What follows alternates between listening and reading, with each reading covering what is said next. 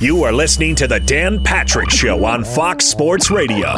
Final hour on this Thursday, Dan and the Danettes, Dan Patrick Show. More of your phone calls. We're going to talk to uh, NHL Network, former NHL goaltender Kevin Weekes, African American, who uh, wanted to come on, talk about Black Lives Matter and what it was like when he was playing goalie in the National Hockey League. I think he played 11 years for four or five teams. And uh, Kevin Weekes will join us coming up in about 15 minutes. 877 3DP Show. Email address dp at danpatrick.com. Twitter handle at DP Show. Adrian Wojnarowski laid out some details on NBA players who were hesitant about being quarantined in Orlando. I'm shocked that it's coming out now because it feels like we've had about 10 days where we were making progress. We had target dates. We had the playoffs when they'll start, how many teams are going to be involved felt like we had some things set in stone. At no point did I ever hear there's some guys who aren't quite sure if they want to come back. But that's changed. Players are citing a number of concerns, according to Woj, including family situations, the inability to leave the Disney World Resort campus, the coronavirus, the implications surrounding the emergence of social justice causes in the country this, according to sources. Participants in Orlando, including players, will not be allowed to leave the bubble environment without a 10 day quarantine upon their return to the Disney grounds. Players with medical issues that might put them in high risk categories could seek an independent examination to learn whether they would be excused from participation. If you are not given that medical exemption, you don't get paid. But players who were on the teams that didn't qualify to go to Orlando do get paid. There's still a lot here, a lot to unpack. The NBA also is going to have a panel that looks at medical records. There's going to be privacy issues. Just feels like this isn't as buttoned up as we thought. And that's why when McLovin goes, who comes back first, baseball or the NBA? And I immediately went, well, of course, the NBA. And then the more I thought of it is, it might be the NBA is going to come back after baseball. Yeah, McLovin. But isn't this NBA schedule supposed to be set? I mean, but it I, is, it is. But I, I still think baseball has a chance to get back before then. And the commissioner came out yesterday and said, guarantee it, 100%, we're going to have a baseball season. That means, worst case scenario, we have 50 games. When do you start 50 games? Are you going to be able to go all the way into August and then start? Because they want to be done by the end of October. They do not want to dip into November. They're worried about going against the NFL and they're worried about a second wave of the coronavirus. These are things that they privately discuss, the owners have. If the commissioner comes in and Bigfoots everybody and says 50 games, let's go, is everybody going to be rushing back? These players are not going to be accommodating with these owners. Just not going to be. And I wonder can baseball get back in time? I still go back to what I mentioned a couple of months ago. I brought it up again in the first hour, and that is it would be wonderful if baseball could come back. Maybe it's a kumbaya moment, but you have your all star game to start your season. Kind of like Daytona starts NASCAR. The Daytona 500 starts NASCAR season. If you had an all star game and you just showcased your best players, reintroduce them to America, how about you hand out free tickets? You know, straight A students, you, you know, can you can you have fans come back? There's no home, you know, home field advantage for the uh, World Series. Nothing, nothing like that. Can you do something special? And, and I don't know what it is, but that's what I would hope baseball would do. And I was told baseball, this was a, a proposal that was on the table uh, a couple of months ago. July 4th, Los Angeles. And I was told specifically Mike Trout and Cody Bellinger would pick teams and they would have an all star game. Can you do it? Would the players be willing to do it? That's the key. And right now, these players are not going to do anything more than what they're being paid to do. Hey, you want us to help with a home run derby? Nah. All star game? No. You want us mic'd up? No. They're not going to do anything. Pace of play? No. And that's where it could get really ugly. You hope the product we see is representative of what baseball should be. and I don't know if it's going to be.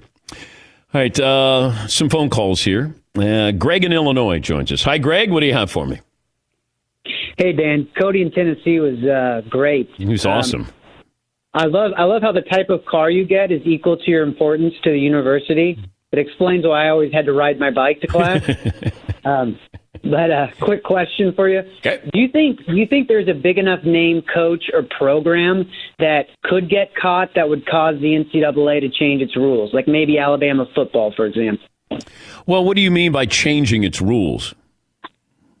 Uh, just just the type of just sort of the uh, behind the scenes stuff that goes on with the benefits that people are receiving. Maybe they find a way to make that more uh, in the clear. I don't know how you do it, and and you know with football you have to go for three years. And thank you for the phone call, Greg. Always great to hear from you. Basketball, you're there for what six months, eight months, and then you're done. It's easier to have you almost like a turnstile. Come on in. Here you go. Here's your keys. Here's your money. If that's the case, and not everybody gets that, but if you're going to do a football program, it's different. It's three years. You may be really highly recruited when you get there as a freshman. By the time you're a junior, you may be a backup. And if you're looking at pay scale and what can I give you? Can I give you minimum wage here? There's always going to be outliers who are going to give somebody something more. And certainly that'll happen in college football. Basketball, if you take away the one and done, are you then going to go to the secondary stars, the guys who might be a three star or maybe a four star who will go for two years, and then you take care of them? Because you're still going to have value in college basketball. We may not have the marquee names, but you'll still have a, a good product on the floor. We just won't have the tune in factor that you would normally have, where tune in to see Zion Williamson. You know, it might be somebody who is a, a good player, maybe a, a really good high school player, and a good player in college. And you might have more balanced teams in college basketball because nobody's getting that star. Or you might get somebody who slipped, slips through the cracks and they stay two years or they develop into a really good player. In basketball, it's almost like what I see when you get into college or your first year in the NBA. Like, that's who I'm looking at. That's who you are. Football, that's not the case it feels like you're more of a finished product in basketball. Even though you're not, we see your greatness right away. You don't always see that with college football. You don't see that with baseball as well. But basketball, it's just a little bit different. I don't know if anything changes anytime soon, but I do find it interesting. All the people making money don't want players to make money. Everybody else gets to make it, not the players. Uh, we had Jay Bilas on in the first hour. We were been talking about Reggie Bush. Reggie Bush yesterday was on the herd saying that uh, he wants his Heisman back, but more importantly, he wants younger players to understand what's going on. You know, times have changed since 2005 with Reggie Bush. And he brought down, or that scandal brought down the USC program, and they haven't recovered. But he's saying, I want to be able to help, you know, younger players see what I did. Uh, I don't think he's getting his Heisman back. The Heisman Trust has vacated that. They ask him to ship the Heisman back, prepaid by the Heisman Trust. But um, here's uh, Jay Bilas on uh, the Reggie Bush situation. Do you think Reggie Bush should get his Heisman Trophy back? Well, first of all, uh, yes, I do, but I don't. I don't think they vacated. I think he gave, voluntarily gave it back, and so he I didn't mean, voluntarily him, give it back. I think he did. I think he gave it back to the to the Heisman Trust. Uh, I don't think they stripped him of it. I think he gave it back, but but I may be wrong there. But but I will tell you that if I were in charge at USC, I would retire his number immediately, and I would put the Heisman that they have uh, back in Heritage Hall, and I would put his number back, his jersey back in Heritage Hall where it was when this whole thing happened, because that whole thing was a travesty. And it's not a question of whether his family took money down in San Diego or whatever. Uh, that was one of the uh, most corrupt investigations the NCAA has ever gone through. Um, Paul Dee, the yeah. uh, former athletic director of Miami, was the chair of the committee. That was the the harshest sanctions since SMU got the death penalty in 1986, 87, something like that. And and a year later, Miami was in the crosshairs, and Paul Paul Dee said, "Well, I didn't know anything about it." I mean, it, it was the hypocrisy at the highest level. I, I've never seen anything like that. That's Jay Bilas, first hour of the program on loan from the mothership.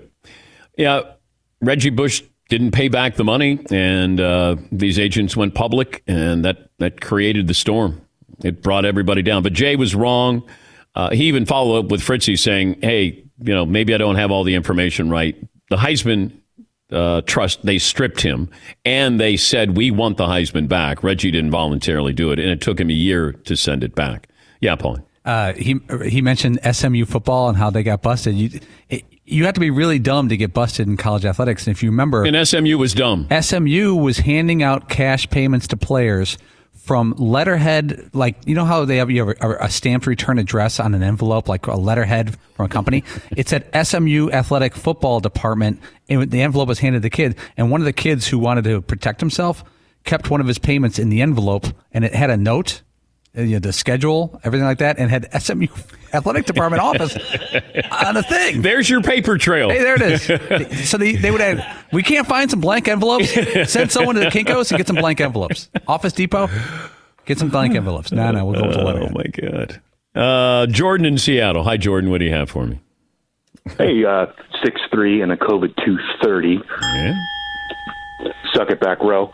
Uh, hey, if your university or your college out there, if anybody's out there thinking that it's not happening, it is. I was a, a average Division two player uh, with a lot of guys with Division one talent on the team because they couldn't go D one because the NCAA clearinghouse wouldn't approve them because of either grades or typically behavioral issues.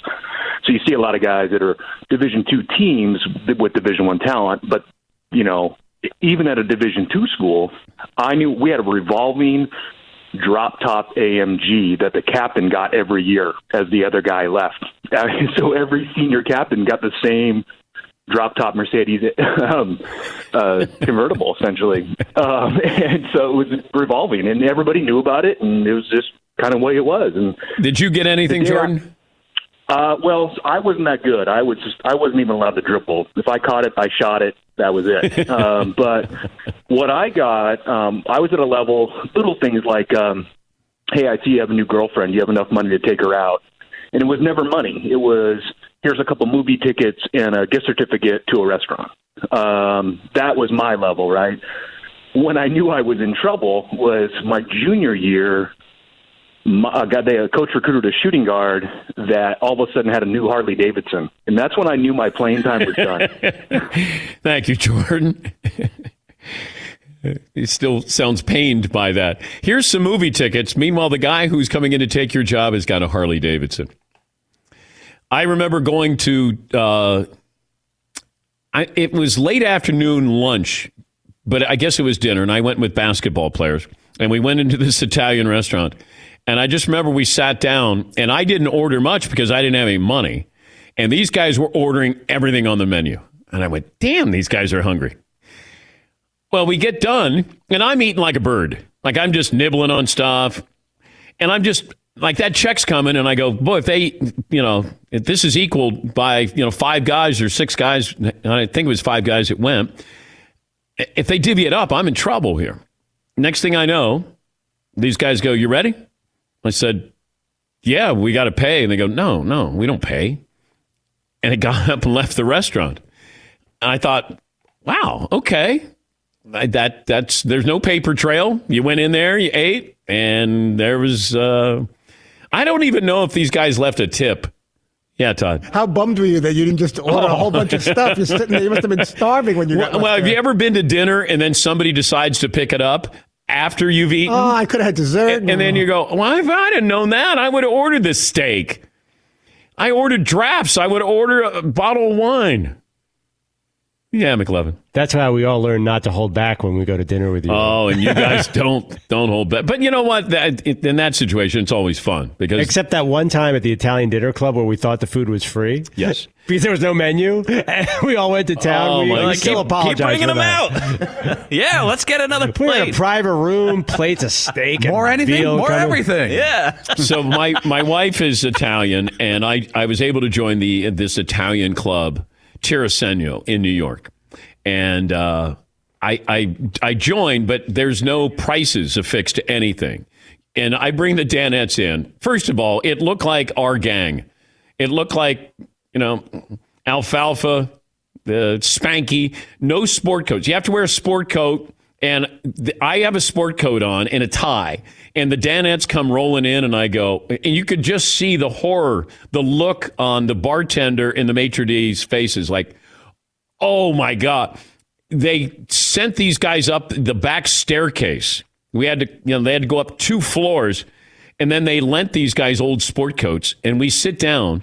Now there's no prices for want nothing. You're just you're ordering, and uh, I mean we had backroom guys, uh, Casey, the, so they're all in there, and next thing I know, these guys are just ordering everything and anything. I realized it's going to cost me. It's a big ticket item here, and uh, I didn't tell my wife, and she said, "How did you spend fifteen hundred dollars?" And I go, "Well, I brought the the the you know the whole group. What did they order?" And I said, "Everything, pretty much everything, hon." Yeah, Paulie. Tirosegno means uh, freeloaders in Italian. I it no, up. no, it Doesn't. shoot straight. Okay, I'm sorry. Yeah, because they have a shooting gallery in the basement. At, it's it's called the Italian Gun Club, and uh, they actually have a retired police officer who's there, and you get to shoot 22s. Uh, target practice there. It's pretty cool. But uh, Tirosegno. Yes, he. We should go back sometime. Yeah, we should. How about just you and me go back? Do I need to bring everybody? We've already experienced that.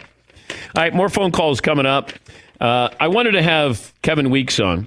He's a former uh, NHL goaltender, African American playing hockey, and now I think he might be the first African American analyst, broadcaster uh, covering the sport, working for the NHL network. And he has some stories about what it was like when he was playing. And uh, I wanted to give him that opportunity to uh, share those stories. So he'll join us coming up here. 877 3DP Show, email address dp at danpatrick.com. Glad to have you on board. Whether you're listening, you're uh, watching on youtube.com slash The Dan Patrick Show. It's 19 after the hour. This is The Dan Patrick Show. Thanks for listening to the Dan Patrick Show podcast. Be sure to catch us live every weekday morning, 9 to noon Eastern or 6 to 9 Pacific on Fox Sports Radio. Find your local station for the Dan Patrick Show at foxsportsradio.com or stream us live every day on the iHeartRadio app by searching FSR. More phone calls coming up. Tony in Chicago joins us. Then we'll uh, bring in Kevin Weekes, the former NHL goalie, NHL Network lead analyst. Hey, Tony. Dan gentlemen, six foot, a Traeger 185. All right.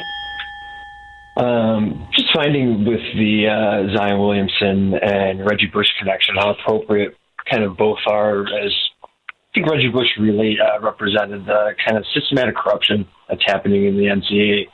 I mean, look, we've been laughing and we've been conditioned to accept it so much that the thought of Coach K not knowing about something happening in a program he controls top to bottom, I mean, we just we just let it pass and assume, you know, it is just what it is. So just as in society, you know, when certain uh, reforms and penalties haven't worked to change and curb the corruption in college programs, maybe it's time to disband the NCAA now. Maybe the Well, and that and now. that's been mentioned, Tony. Thank you. I brought that up. I wondered if the NCAA was going to be able to uh, withstand what's going on with uh, the coronavirus. Believe it or not, I had some smart people say, keep an eye on that. The NCAA's role.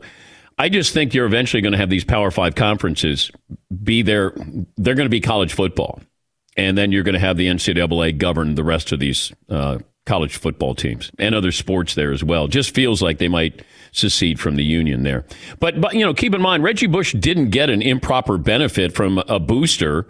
He he got it. He signed with an agency. He got it from a marketing company. He just didn't pay him back. So it wasn't like USC said we got to pay him money or a booster to get him to go to USC. It just didn't have, have, have to happen.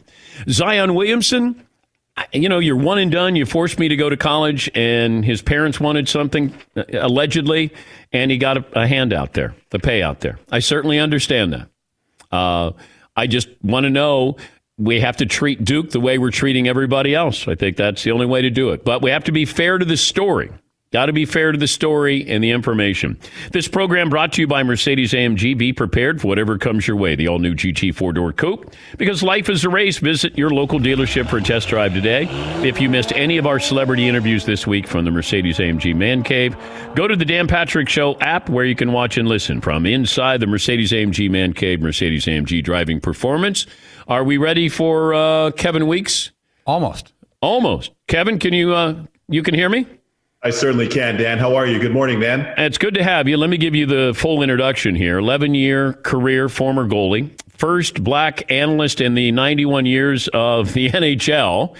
And uh, I know you've had some comments on what's going on, Black Lives Matter. And I was curious in a sport like hockey, mm-hmm. just what it was like playing on a you know night in and night out basis of what kind of racism uh, that you ran into. Yeah, Dan, I think for the listeners and the viewers, uh, more importantly, hope everybody's safe. Just to start off there and healthy. Of course, our deepest condolences to George Floyd, uh, Floyd family and others. Um, but in saying that, from my own experience, it was unique because my parents came from beautiful Barbados in the Caribbean. They emigrated to Canada. I was born in Canada, and you know what hockey means to Canadian people. And right from when I was six, I aspired to play in the league. First grade, Miss Mahar was my teacher. The first book I wrote, uh, I sketched the NHL logo on the scoreboard. My parents have it to this day. Uh, I had myself in goalie equipment, and I knew from then I would, that was my life goal to play in the league. But along the way, playing youth hockey in Toronto for the most part at that time, everybody treated my family and my sister and I well. Once I got to junior, as opposed to playing U.S. college, once I got to junior in Canada, um, I started to see a little bit of a different vibe from some people because I was climbing the ranks, and that happened to be my NHL draft year. So uh, for the most part, my teammates were great. But some opposing players would say uh, some things like, "Hey, we have there's five brothers that are playing in this game. Why are we even doing the face-off at Sunrise? Let's let's have a jump ball." You know that type of stuff. And then in addition to uh, wow. um, you know some fans yelling racial epithets in the stands, where my parents would be there and my sister. So that was kind of my first kind of encounter with that. And then uh, you know you had some some odd knucklehead fans around the league, uh, and and there's so many great cities that are leagues in. But let's say Philly. Philly's an awesome sports city just down the turnpike from us here. We know that. It's a rich history. But what's weird is you have some people that are cheering for Iverson, AI, the answer. That's our guy. We love AI. We love Elton Brand. And then the next night I'm playing against the Flyers, and then some people will be yelling racial epithets. So that was part of the challenge. But ultimately, Dan, um, you know, those things are hurtful. Uh, they, they show a lack of class on behalf of the people uh, that do that. But for me, it was about setting my own story, living my dream, uh, taking care of my family, playing in the best league in the world, and being one of 60 goalies on planet Earth at any given time, and sometimes one of one, uh, and being the only black one on planet Earth. So I lived my dream as a player, and I'm doing it now as a broadcaster. Did you ever tell management? Yeah, there were certain instances where you know I played for some great managers. I think uh, all told, there's probably 15 Stanley Cup rings between four of the general managers I was privileged to play for and they're not only Hall of Famers, they're great people. So I've had some really great conversations with Glen Sather, who was the architect of the Oilers during their reign with Gretzky in the 80s. Um, also, great Lou Lamoriello, who ran the Devils here, who I played for, who's now running the Islanders. Uh, just to name a few. Commissioner Bettman has always been very supportive. I had a great conversation with him this morning. Deputy Commissioner Bill Daly. Uh, some of the coaches I played for have been excellent. Paul Maurice, John Torchetti, uh, some other ones, but some of them were really great around that, especially the aforementioned. They were very helpful and they respected me not only as a player, uh, but also as a person. They respected my family, and that that meant a lot to me. Still does to this day. But when you see bananas thrown on the ice, That's, yeah, Kevin, had that happen. I mean, we see this in soccer; it's still going on. Yeah, but you're there, and like, how do you react to something like that, or not react to something like that? You know what? That's the thing. That's a great question. I'm going to tell you why. As basic as the question sounds, Dan, you capture the essence perfectly because we were playing in the Stanley Cup playoffs against Montreal in 2002. I was with the Carolina Hurricanes, and we're in the Eastern Conference quarterfinal. And you know the history of the Montreal Canadiens. That is the New York Yankees in terms of wins and prestige. That is Manchester United. And there's just something unique about playing in Montreal as there would be in playing Madison Square Garden here in New York. But we lost that game. I was in the net. We lost the game 2 1 in overtime. And after the game, there was a banana that rained down that a fan had thrown at me. Now, here's what's crazy about this now it's 2002. the most prestigious franchise in the league. I have family that lives in Montreal, and this happens in Montreal. So, and we lost the game, by the way. Let's just add that to it. So we get in the locker room. You know, I'm a little bit upset about it. Of course, I just think it's the ultimate human disrespect. And fortunately, our PR guy at the time, who's still there with the Carolina Hurricanes now, Mike Sundheim. I mentioned Jim Rutherford, who was our then GM, who's the GM of Pittsburgh, and Paul Maurice, who was our coach and coaches Winnipeg. They couldn't have been any nicer, and my teammates couldn't have been any more supportive. Now, the other part of your question is how did I react? I reacted. I was very patient. I was very diplomatic. Um, I was pointed, but I was uh, I was very diplomatic in how I answered that and how I responded to it. And here's the challenge that I found with that, and a lot of athletes will tell you this, and a lot of people will tell you this too, is the perpetrator often they do the act. Then number two, they want to govern how you do or don't respond, if you can or can't respond. Three and four, if they choose to like your response or not. So that's kind of unfair. You know, it should never happen in the first place. I think that's the lowest form of class. And you nailed it. You talked about soccer, and I love soccer. I love all sports. I have friends in every league around the world. Uh, we, you know, I've been to Serie A games in Italy um, twice, uh, but I, I think the biggest challenge, and I've seen MLS games here in North America, but I think the biggest challenge is all the governing bodies have to have a zero tolerance policy for fans, employees, and players, and it has to be a safe place for everybody in the venue in every sporting venue around the world. We're talking to Kevin Weekes. He's a former NHL goalie, spent 11 years in the league, now working for the NHL Network, their lead analyst. Your thoughts on Bubba Wallace? And I don't know if there's parallels, and I don't even want to. I don't want to make that leap, but I, I I'm curious if you see parallels. I don't want to tell you or ask you if you sure. see it, or tell you if you do. Do you mm-hmm. see any parallels with what Bubba Wallace is doing in NASCAR? Yeah, for sure. I mean, just based on the demographics of NASCAR, um, and you know, I, I, lived in the southeast for a good part of my career. You know, I played in Miami, I played in uh, in Tampa, I played in, in Greensboro, North Carolina when I was in the minors, and as I just mentioned, I played in Raleigh for the Carolina Hurricanes in the league. So um, I know how I know the history of NASCAR. I know how passionate the fan base is and how passionate the fan base has been. Keep in mind, Brad Daugherty, as you'd know, had been a voice of NASCAR for years, long after his days in the NBA and his days of being a Tar Heel uh, playing at UNC. But I would say this I certainly understand what he's going through. I do. I understand it's an isolating feeling at times, and he's living his dream. He aspired to be a NASCAR driver. He's become one. He's one of the best in the world at his craft. But here's another thing that I do see too. Uh, I do see some of his uh, competitors and fellow racers stepping up, and some of them have stepped up and supported him, which is great to see. Um, you know, we do have a lot of people of color that do like NASCAR and quote unquote non traditional fans. Like we would have quote unquote non traditional fans for the NHL as well. Um, but it's a, it's a tough road. When you're one of one at times, it can be a very, very tough road. But I applaud him for what he's doing. I applaud him for having that courage. I applaud some of his fellow drivers for also stepping behind him. And here's the thing, Dan, you know, you, you've had so much success in your career. You've been around as long as you have. I always say that sports should be connective tissue and sports can and and typically is when we're at our best is transcendent. There's very few things in the world that can transcend like sports. You know, music, art, culture, food, but at the heart of all that is people. It's people one on one. So whether you're from Murfreesboro, whether you're from Greensboro, if you're from Talladega, if you're from Tallahassee, uh, that doesn't make you any more supreme or any less than anybody else. Everybody should be made to feel safe and welcome. Colin Kaepernick, I don't know if he wants to play. Mm-hmm. And then now you have people who are spokespersons who are saying, hey, we should give him a chance now. Well, nothing's changed with Colin Kaepernick other than the times are changing. I'm wondering about it feels like tokenism to me, Kevin, that mm-hmm. nobody wanted him. Now let's bring him back. And like, why not last year or the year before? Um, your thoughts on Kaepernick? What does he have to lose if he comes back, in your opinion? Well, first of all, I think, and you know this too, again, just based on your experience, I think anytime you're doing something that's unique or that hasn't been done before, uh, and even if it is positive in its spirit, it's not always met with the most appreciation. Now, look at the great Jordan, MJ. I'm an MJ guy to the bone. Unfortunately, I've had a chance to meet him and, play in some of his golf events, but they banned his sneakers.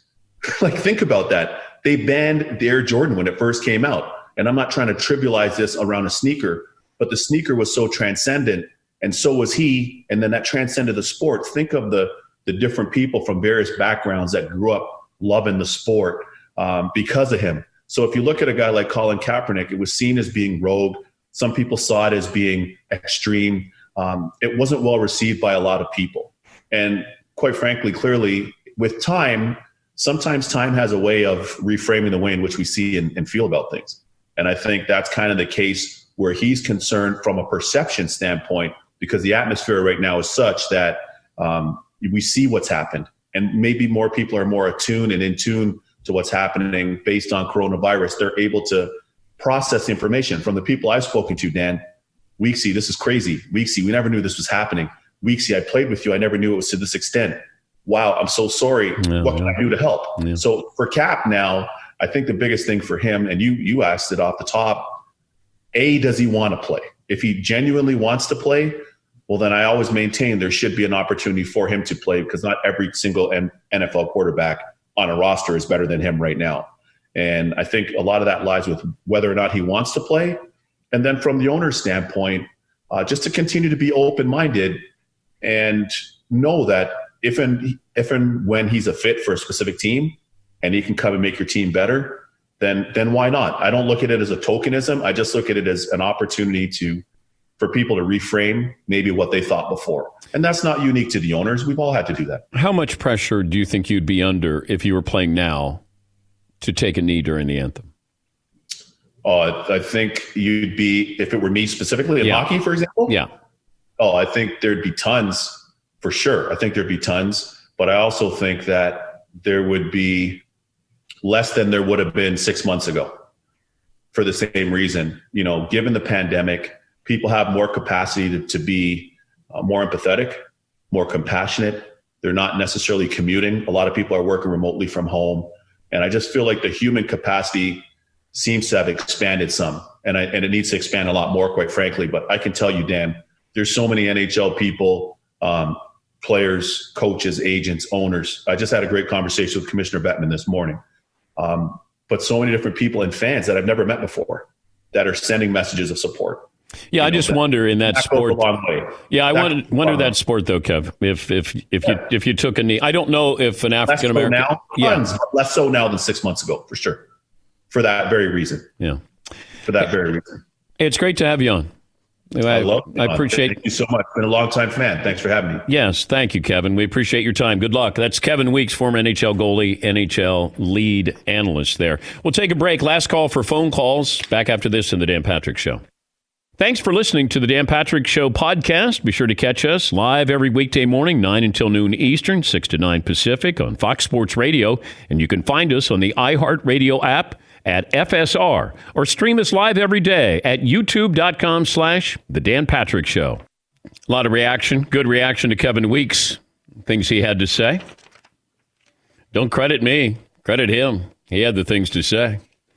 I just set him up Hopefully, they knock them down. Uh, this day in sports history coming up. By the way, it's happy 23rd food poisoning, altitude sickness, flu game for Michael Jordan. Just doesn't have the same ring. Why not just leave it at the flu? I still don't understand that. Just leave it that you had the flu. We were good with that. Food poisoning, I know it sounds a little espionage-ish there. Oh, so they were trying to they were trying to uh, poison Jordan there. Flu, all right. Food po- poisoning sounded better from the beginning. They tried to poison Jordan in Utah. Flu, and you know altitude sickness because Air Jordan cannot get altitude sickness. Bad for the brand. Bad for the brand. Uh, Kevin Weekes was talking about the NBA banned the first uh, edition of Air Jordan because they were black and red, no white. And that's the famous David Letterman line. Uh, no white in them, just like the NBA. When Jordan was on the show, and he was showcasing his uh, original Air Jordans there. Uh, this day in sports history, what do you have, Paul? Pretty good one, Dan. Johnny Vander Meer, two words, Vander Meer, 1938 Cincinnati Reds pitcher, threw consecutive no hitters, back to back starts.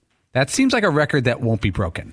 We've had some. I think we've had a no hitter and then a seven or six inning no hitter follow up with a pitcher. Yeah. But uh, that, that, that one's pretty safe. Yeah, it's pretty tough. At age 41, Nolan Ryan in 1990 became the oldest player to throw a no hitter. It was the sixth of his career. I think he had one more, didn't I he? I think so. I think he had seven. 2010, Dan, ESPN launched ESPN 3D. Uh, remember when 3D was real popular for like a minute and a half? Yes. We, we remember we did a did we do a show in 3D? Dallas Super Yes. Bowl. We did one of those in 3D.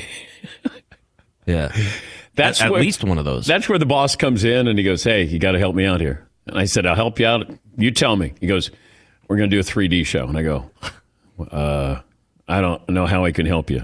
Just go along with it. All right, it's a 3D show." Five guys sitting motionless talking sports in 3D. one of the uh, many ways we've made history on this show. Yes, yes, Tom. You got to start exaggerating every movement with your pen or your head, or every body thing has to make it look like it's coming at you. Oh my gosh, they're almost in my living room. Uh, you know what? We were throwing snowballs, I think, if I'm not mistaken. Oh, yeah, 'cause there we was all have and we were like throwing the football around and stuff like that. I remember that. I know I've been in colder weather, but I've been prepared for that colder weather. I was not expecting that cold weather in Dallas. Oh. That was that's what made it even colder. And it was 11 degrees when we woke up. And it was it was freezing rain and sleet and highways were shut down and our set was outside. And I remember that I got a heater that you know supplied a little bit of heat. We didn't even have jackets. We weren't even ready for any of this. And uh, so we had to go out and get jackets and get gear and and that was that was a uh, tough little week there. And I mean, we made the most of it because you guys always do. But that was some cold, cold weather. Yeah, McLovin. The problem was there was six inches of ice underneath our feet at all times. I know. So you couldn't get a uh, get away. Oh, it was so bad. And there was a cab strike, so you couldn't get a taxi anywhere. In this, you had to walk. yeah, everywhere. we had to walk everywhere. Yeah, somehow made it work. Uh, Ed in Kentucky. Hi, Ed. What do you have for me today? Uh, um, how are you doing? Good, Ed. Hey, I love the show, um, but I've heard you say it more than once. Zion was forced to go to college. I just I don't get it. I've heard other people say. Well, he could have the only gone. He could have gone to Europe. I mean, he couldn't gone to the NBA, Ed. That no, but he wasn't forced. I know, but he couldn't go to the NBA. He he he he, he could have gone to Europe. He could have gone to Australia. He could have gone to the G League. You're right. So he wasn't forced to go to school, literally, but uh, he couldn't have gone to the NBA. So what's your point? And that's it. Yeah. So I, I know he wasn't literally forced to go to college, but what were his options? He got to go to college. He had he had to go to college, or he had to do something for one year before he went to the NBA. Apparently, you make a hell of a lot more money going to college too than you would have in the G League. Yes, Uh, I think I think that's a valid point there. I thought Ed was going to be like, "Hey, I'm glad somebody is uh, mentioning this story because if this was Kentucky, and but that wasn't the case. Ed wanted me to know that nobody's forced to go to college. Paulie, I was going to say, Zion may have taken a pay cut going to the Pelicans. If you look at some of the details. well, I don't know about that. I didn't. I can't say it. No, don't. Well, don't say that you can't say it. I worked with an analyst who played college football once. And this analyst went from college football right to the USFL. And he joked with the room, going, uh, Yeah, the USFL was great, but I was making more in college. Hmm. So let me see. Who did Paulie work for? Long time ago. Well, it's USFL. Yeah. He played in the USFL. I could probably figure this out. That's fun. We but, I, but I shouldn't. The only hint would be his school was mentioned on the show today. SMU. Could be. Well, we mentioned that. There you go. I'll leave it at that. Wait a minute. I don't think I could tell. I don't think it wouldn't be a surprise if you found out this guy. Well, I know that there was a guy who was an analyst at the mothership who played in the USFL. This guy's a pretty famous guy, famous college football player, pretty pretty famous pro player, and he went from a college known for Not Craig James. This day in sports history, Dan. Did I hit that? Uh, Babe Ruth did something. Yeah, I, I know. Non denial, denial. Yeah. Babe Ruth did something. I guess MU didn't even try to hide it. It was just it was just blatant. They had a dollar thro- sign through the S on their helmets. Joe in Wisconsin. Hi, Joe. What do you have for me today? Hey, Dan, second time, long time, 5'10, a dirty 148. Okay. Uh, I got a couple quick ones. Uh, quick shout out to my sister. It's her birthday, Irene, here in Wisconsin. And uh, I don't know if you guys have seen this app. It's called, uh, I think it's Cameo, and you can pay a celebrity to send a shout out to somebody. So I had uh, I go and search the Cubs. She's a big Cubs fan. Go on there. I see Kyle Farnsworth. So I got uh, thirty bucks. Got Kyle Farnsworth to say happy birthday to my sister. So that was pretty cool. Hey, And then, Joe. uh, Joe, what, what's your sister's name? Reenie. Reenie. I'll do it for free. Yep, also a big fan. Uh, and uh, wait, Joe, I was going to do it now. Yep, that's all in, you, in three, two, one. Reenie, I just want to say happy birthday. I hope you have many, many more happy birthdays. And Joe didn't pay for this. I did this on my own. Thanks, Dan. And then uh, got one more for you. My wife is expecting to have a baby. We're expecting, and uh, she's a week late, so we're going in tomorrow to get induced with our first baby, a little baby girl. So, any advice you have for me and her along the way? Shut uh, up. I don't think I'm going to be. I'm not going to be playing catcher. I'm Joe? Be, uh, in the Here's my advice, and I'll let you go. Shut up. Don't say anything. Be quiet. Just be there. Don't talk. You're going to get yelled at. Oh, are you going to get yelled at? You're going to get yelled at and you didn't do anything wrong. Uh, Todd, what did you learn on today's program? I learned you think there's still a chance the MLB season can get underway before the NBA. now. yeah, I never would have thought that, but here we are. Uh, McLovin, what did you learn today? I learned uh, the Torkelson joke uh, I stole from Todd did not work. But at least Todd didn't say it. You need the torque, you know, when you swing. Uh, swing. Seton O'Connor. Cody in Tennessee, best best guest of the week. Yeah, Cody was awesome. Paul? Cody, the SEC punter, well done. War Eagle.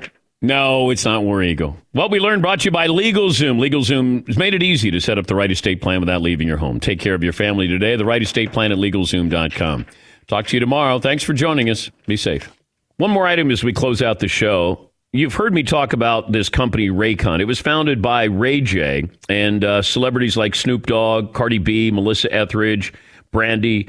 They are obsessed with Raycons. And I just got my pair. So now I'm obsessed. Every day, they're called the Everyday E25 earbuds. Best ones yet. Six hours of playtime, seamless Bluetooth pairing, more bass, more compact design, and you get that noise isolating fit, that nice noise isolating fit that's so important, and it's perfect. Comfortable, perfect for conference calls, video chat.